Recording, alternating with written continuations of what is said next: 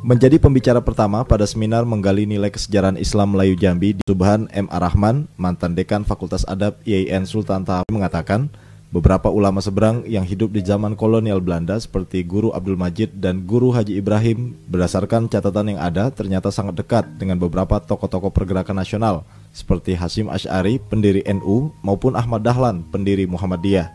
Menjadi mengherankan ketika tokoh-tokoh sekaliber itu tak satu pun yang terangkat namanya ke pentas nasional.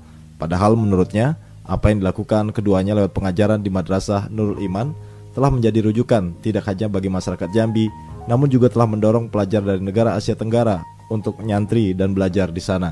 Guru Haji Ibrahim bin Abdul Majid ini adalah orang kedua ya, setelah Guru Abdul Majid yang mendidiknya di Mekah beliau belajar dari ayahnya sendiri Abdul Majid dan Syekh Muhammad Khatib serta guru-guru yang ada di Haramain Mekah dan Madinah itu. Nah, Bapak Ibu sekalian mari kita lihat siapa teman-temannya Guru Haji Ibrahim ini.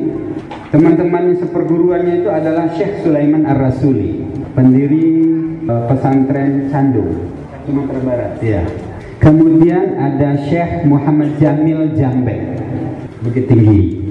Kemudian Hashim Ash'ari pendiri NU begitu juga Ahmad Dahlan pendiri Muhammadiyah. Ah, ini levelnya guru kita di seberang itu adalah level nasional. Hebat tak? ini kebanggaan kita sesungguhnya. Ini kebanggaan nasional. Bukan hanya Jambi yang punya.